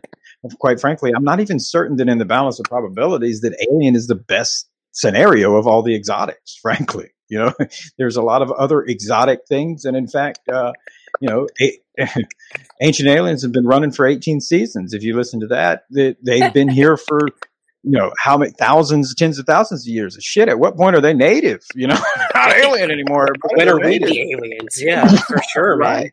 Yeah. So uh, there Well, is- let me- there's a go ahead, Ryan. Well, you that you touch on something. We that seems to be the narrative that's being pushed by a lot of people right now. Is it's not human, but we don't mean it's alien. So, like, what does that mean? We're hearing people say it's like interdimensional, it's time travelers, it's this, it's that. Like, it seems to be across the board. People like Elizondo, people like George Knapp, um, Jim Semivan, they're Eric all Davis. saying Eric Davis that this is it's like a neighbor next to us that we never knew was there. Like, what do you guys think about that? whole Shadow biome. Uh, I listen. I've always said that if I had to pick all of them, just because I, you know, I, I like tragic irony, is that uh, you know it turns out that it's uh, you know we all live in a big simulation. We're all in some AI, and it's just the engineers in the system. And then you know we find that out. We're like, oh my god, this is horrible. It's the thing we don't want to know. Like, doesn't matter. You can be deleted at any moment. Yeah. And so I, I don't know. You know, that's it, it, there's I, maybe that's part of the fun is parsing through all the different, you know, what ifs. You know, what if? Yeah. Sure, it's fun. It's fun if it's aliens. It's fun. I don't. You know, maybe it's fun if they're people that live in the middle of the earth, or it's you know, but man, I think uh, Tom, since he's been the subject of our conversation significantly, I think it's Atlanteans, right? Isn't it? Atlantis is in Hell play. yeah, man. Yeah, Like- like, aquafarians. Yeah. Why do I you think this know- all happened off of Catalina Island? Like, come on, come on. They're wine fans. They, the- they like the Catalina, Catalina wine, mixer. Tim. Catalina Yep, wine mixer. We circle Yeah. back to Step Brothers. Um, well, I kind of want. All right, one more question for you guys before we wrap things up here. I've taken enough of your time. Um, where do we go from here? Like we had, we had everything Tom built up and kind of brought out. We now have a report that came out from the Pentagon. We've got the Department of Defense saying we're going to keep looking into it. We're going to put a full time staff on this, and uh, yeah, we're ready to like really tackle this subject with the American public. Like, where do you guys think we're going next with this when it comes to the government? And where do you want us to go with this if they're even different? So, Zach, let's start with you, man. What comes next for uh, the whole UFO question for you? I don't think you know what you're asking here. Uh, so Here we go for another half hour. No, I'm kidding. Oh man. Well, oh, the, I'm going to quote my friend Bradley, who I have I have conversations with all the time about this subject. With um, you asked where do we go from here, and my only response to that is a statement. This Yeah. su- this sucks. it sucks. This really sucks, and the reason. I mean, I'm just being hundred percent blunt, right? I love it. it sucks because growing up, I always felt that there should be adults and officials and representatives and people that care about other people um, that represent me or something like that. And I think the idea that that this entire story has managed to get as far as it has for as long as it has, now culminating in what we now see playing out, where we are saying it's not, it's not this, it's not that, and we're pl- kind of playing games like, well, maybe it actually could be a bird because we didn't say, we just said not man-made. we didn't say it couldn't be a bird. But this is, the, I want to be like, just to be serious for a second. It's it's it's very serious. Um, I don't like the idea of what's of the game that we're being forced to play. To kind of put it in kind of Eric Weinsteinian terms, um, I feel like we're we're being forced to play a game where we don't have any information. where all the information is behind classified walls, where all the people that could elucidate and uh, you know help us understand this topic and, and understand what's going on, they won't talk. Mm. Um, where even you know even the people that have been on the periphery uh, as players, like Tom DeLonge won't talk. Not coming on my show. Not coming on this show. This sucks, and I- I'm willing to say that it sucks. And it it I have hope on the basis of of like like what we're seeing play out that that maybe we'll get to something like an answer. But at the same time, I can't help but feel like maybe we're also just all being played. You know, there's there, there's sort of like no version of this that isn't one of the biggest stories ever, and there's no version of this that isn't really kind of crappy because like we're being deceived. And it doesn't matter by who at this point. It just for me for someone who this topic affects personally and it goes back a long time um i have a lot of frustration built up over all this stuff. And like there's a reason why i i'm like we mccasland come on man. Like just just clear this up. We need to start getting some facts in order is how i feel. And uh you know it starts with people coming forward and talking. I don't know any other way because the the government is so so complex and so compartmentalized that the information that we need i don't know if it's ever going to come out so anyway that's my really long answer to that No, man, I, I appreciate that because I know you have a lot of personal stake in this topic, um, as many of us do. That's why we got involved with it. We, we're all into this topic of UFOs for our own personal reasons. And um, I think that's completely understandable that you're frustrated and that it sucks because you're right. No matter where we turn, no matter who's saying what, it's all just a game. And we have to try to decipher every goddamn word they're saying to get to any truth. And I think that's kind of why I wanted to bring you guys together, not to like figure out was McCasland the guy that Tom talked to? Because inevitably that doesn't mean shit um, at the end of the day, but it's a matter of trying to figure out where the core truth started with all of this that has happened in the past three years that everyone says is like the beginning of ufo- the real ufology, you know, with all these new people who've been interested in the topic, Brit included. And I'm not saying that like, you know, in terms of like in ignorance to the topic, like you have a lot to process and comprehend and go back and look at what has happened before all this. Because you look at a mm-hmm. lot of the people who've been involved with UFOs for a long time, and they've been saying from the very start with all this Tom DeLonge stuff, like, you're going to get burned, you're going to get pissed, and you're not going to get any answers. And look at the conversation mm-hmm. we're having right now. So no matter how much I love Tom DeLonge and his music, and like I, I bought the fucking T-shirt, I bought the books, like I'm sitting here myself being like, God damn, like just tell us something of substance that we can work on. Right. So that that's my reckons. Britt, where do you stand on all of this? What do you want to happen next with all of this? And uh, yeah, what what what what do you what do you have hopes for? I have conflicting emotions. Good. I, I want to hear 'em. Let's do it. Yeah, well, it, it's very conflicting because I understand the importance of our uh, national security, and so you know, I think the question is: Is transparency or disclosure on this topic going to put us in more danger? Yeah. If it does, quite honestly, I don't want disclosure. I would prioritize the safety of the people before disclosure. On the flip side, though, if there is a way to be transparent, and you know, like you said, give us substance. None of this he say, she say, none of this like, oh, I've got an NDA, I gotta be behind. give us substance. That is the main thing that drives me crazy about this topic is that and, and the reason why I dig so hard, especially considering that I've only been in this like what a month and a half now, and She literally looked at her calendar. I love that. yeah, look, the amount of information that I have pulled up, I have a stack of paper like this thick already a PDF files that I've printed out. Like these scientific reports that I've read through, you know, like it, just all kinds of stuff, right? And at the end of the day, you know, I'd like to have fact based evidence and I like to make like uh, a belief or something behind that based on the facts, yeah, like infer the situation based on the facts. But at the end of the day, there's still hardly any substance. Just to explain it to me like I'm a five year old.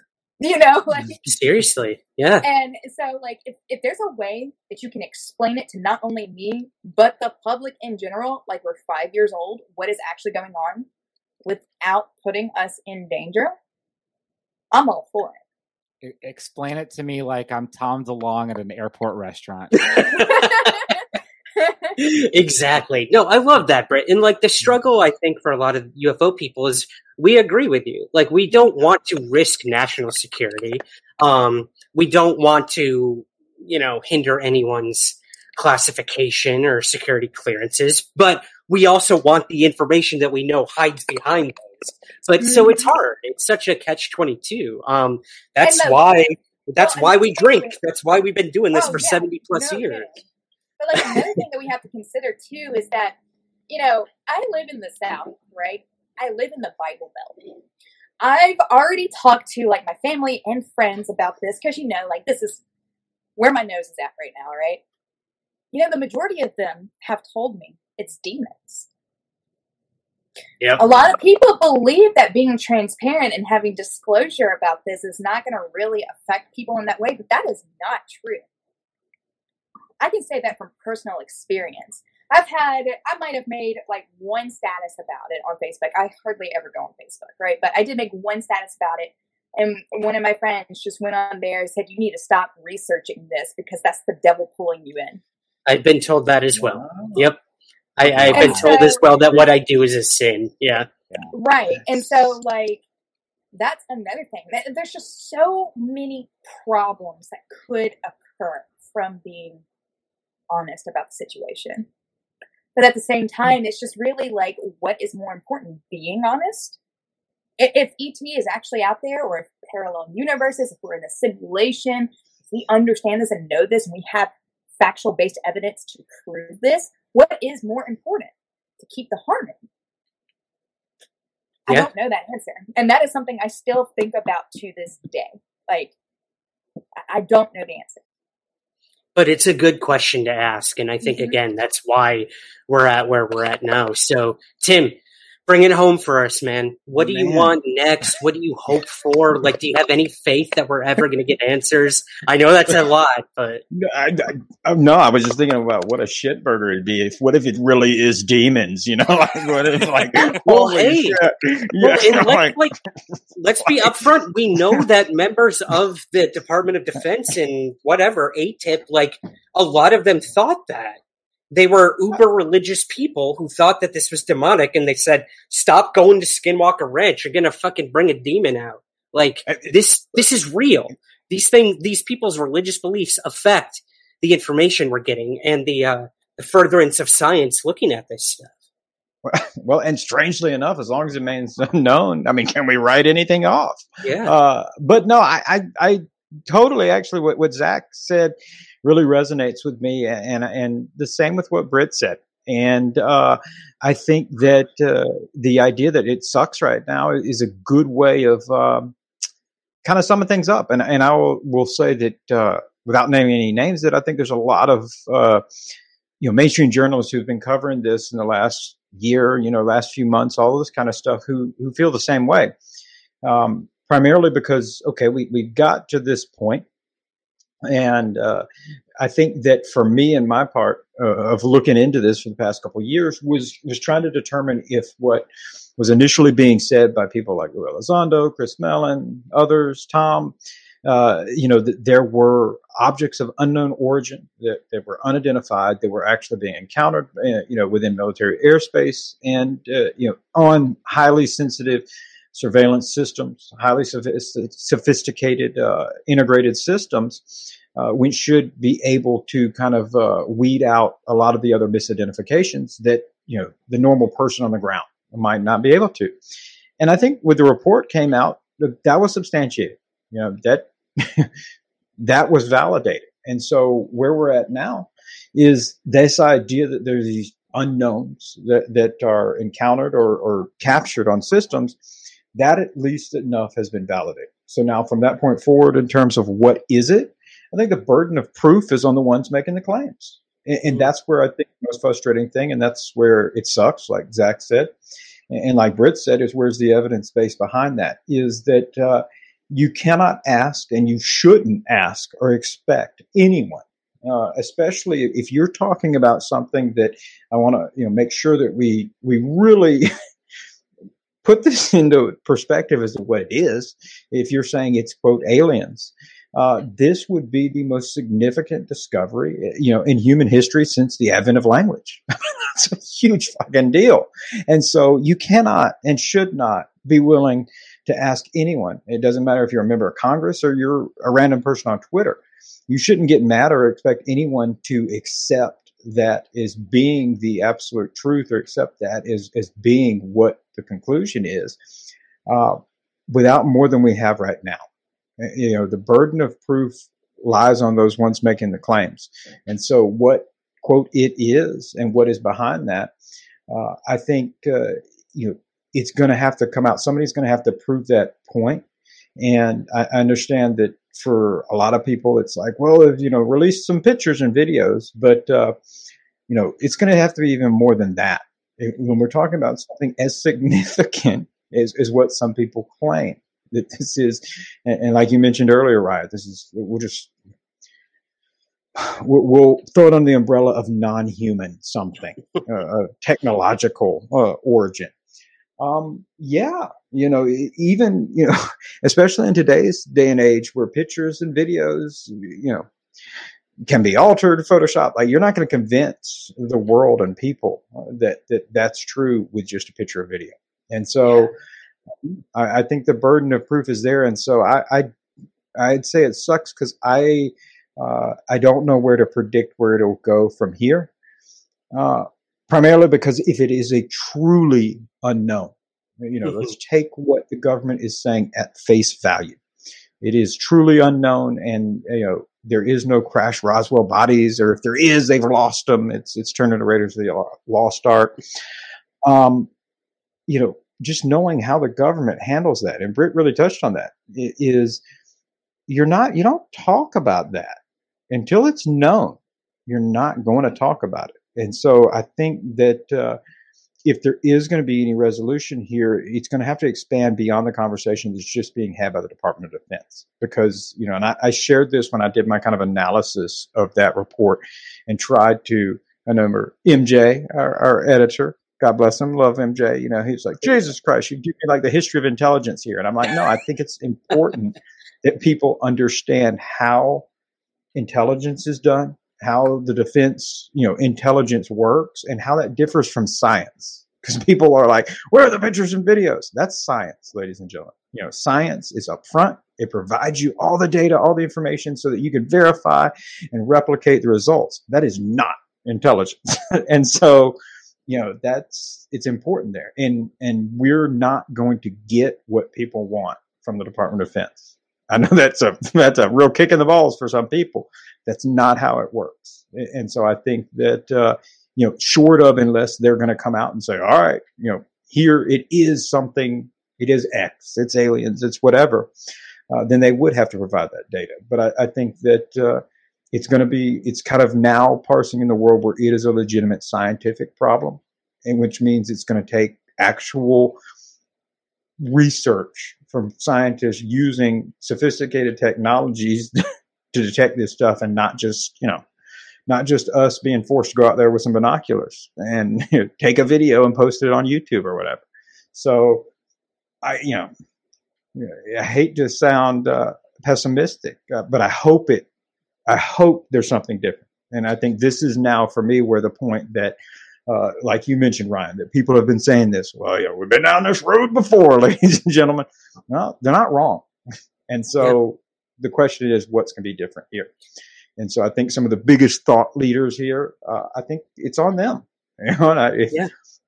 people like Lou or Chris or whoever or we're, we're sitting here. I'd say it's on you guys now. If if these claims are you know that have been said, let's figure out a way to disclose that so that we can kind of come to that same conclusion. Right. And Tim, I think you hit the nail on the head to kind of drive this all home.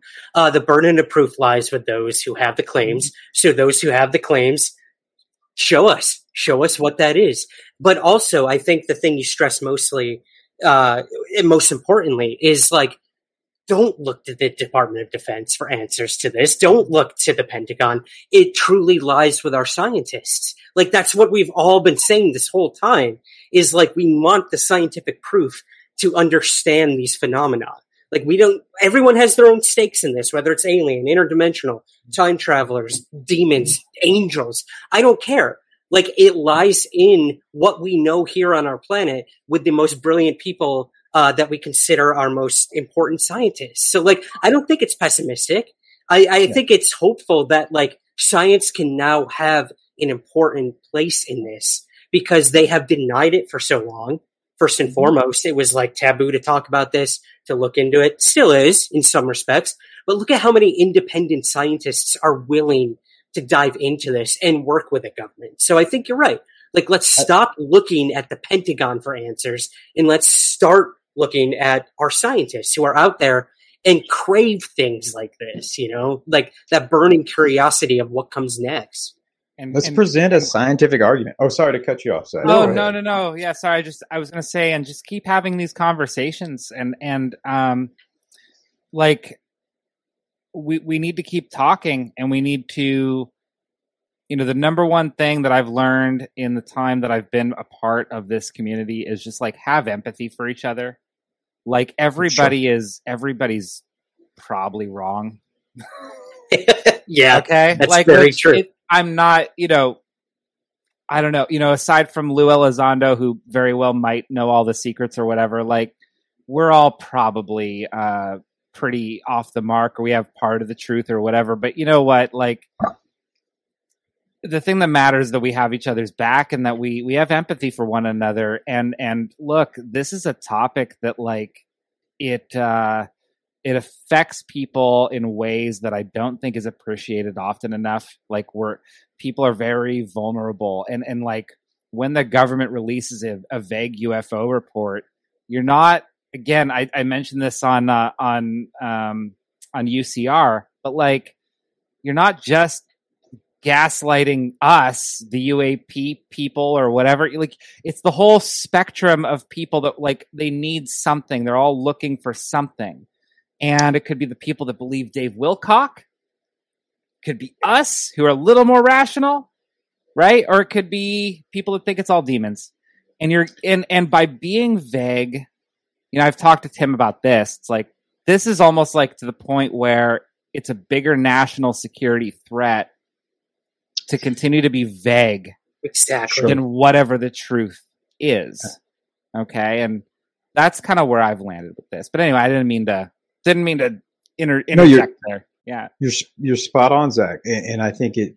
In fact, it rolls right into exactly what I was going to say, which was there needs to be some scientific arguments presented here instead of emotional arguments. Absolutely. And that is on both sides. And I mean that. And, and that's what's been very frustrating for me is because I have seen that same thing. Uh, you know, hats off to Mick West, even though I I battle with him, and you know, even though I was wrong recently in one of my battles, and was glad to say I was wrong to him. I have no problem with that. Uh, but at least he he shows some type of experiments. He's trying to show something and and prove something, and, and you know, it becomes frustrating to me even when I've seen because uh, I feel like we're I feel like I keep hitting on you know, the quote believers, but I want to say the critics and skeptics have been very frustrating because it's it's you know I just read an article not long ago about how the the, the threat of conspiracy culture and UFO culture and I, you know, coming from a psychology background, I'm like that's an easy social psychology experiment.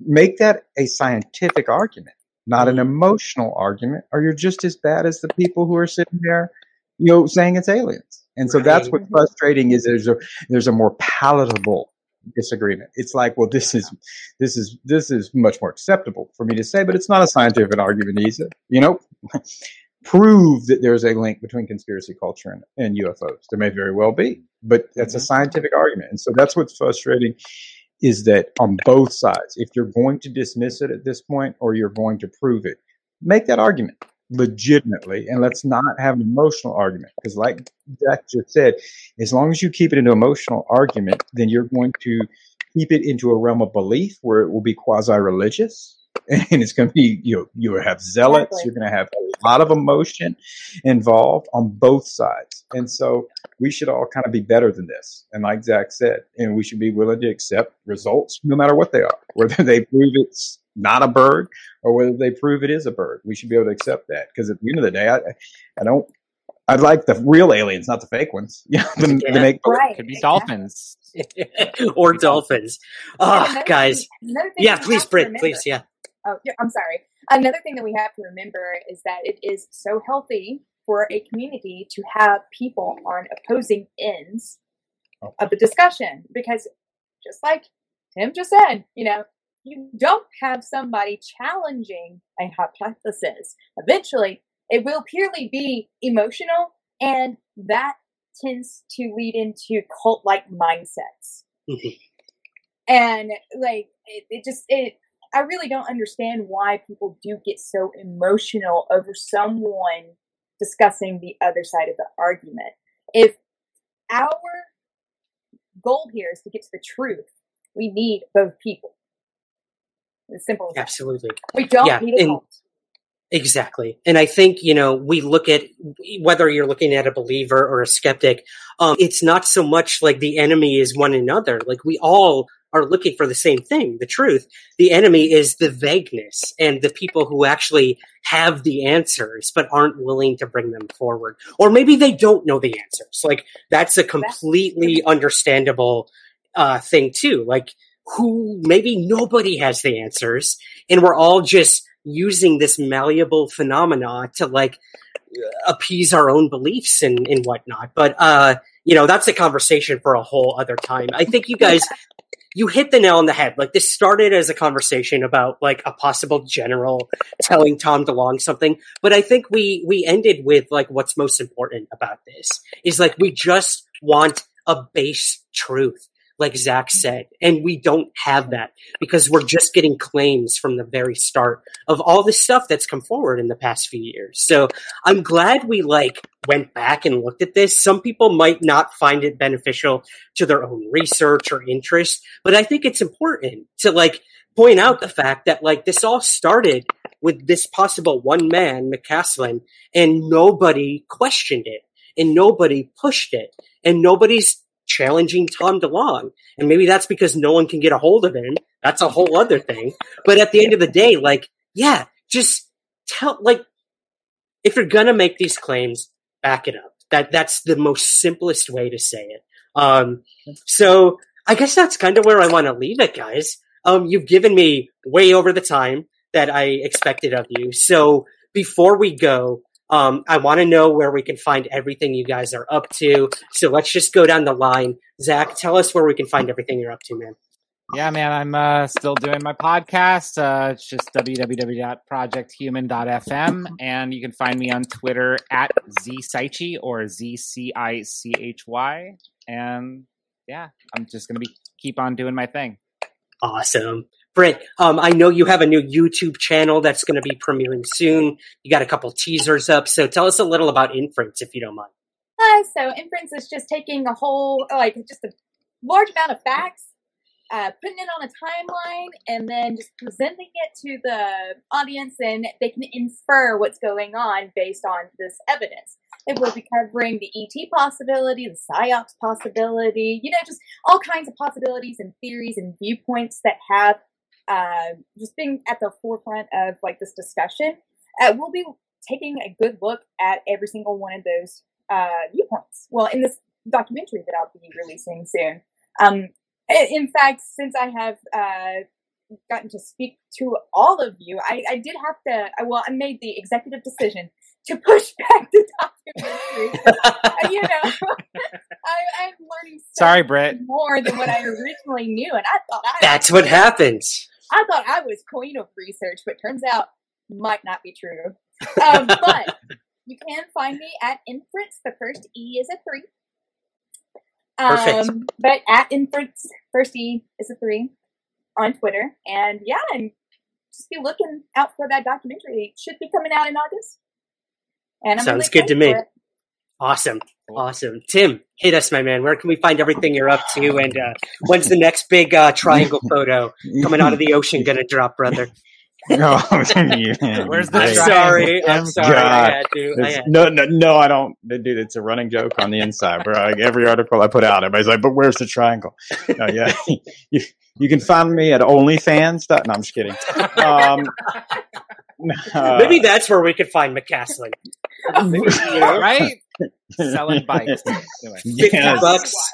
Give him 50 Yeah. bucks. He'll give you a bike and some answers. Yeah. Dude, he, he could do a, a Corso book and make a bunch. Um, yeah, no, you can uh, you can find all our stuff at thedebrief.org. And so, you know, putting out uh, science, tech, uh, innovative news stories, and obviously stuff that relates to UFOs or UAP when it's newsworthy. And so when we can kind of verify it, and, and we try to stay away from the sensationalized stuff. So if it's uh, if it's something we've got good going on, then we'll put it out. Um, so you can find me there, you know, or you can find me on Twitter at uh, LT Tim McMillan, M C M I L L A N. Yeah, there we go.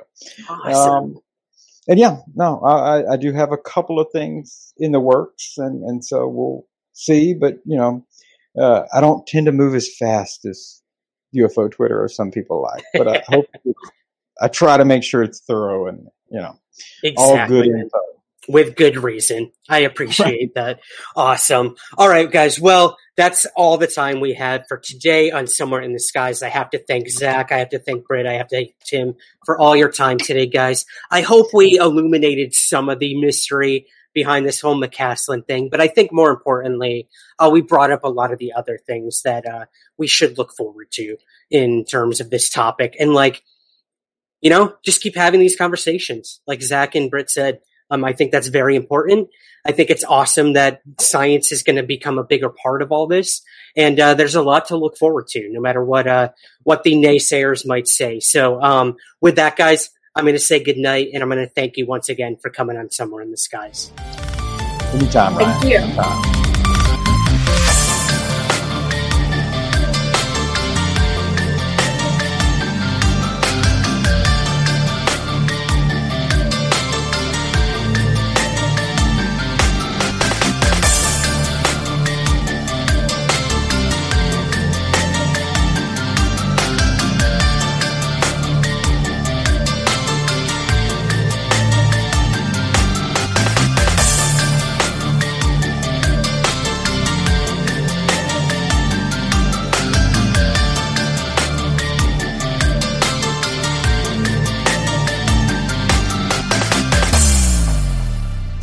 In the Skies is produced by Third Kind Productions in association with the Entertainment One Podcast Network.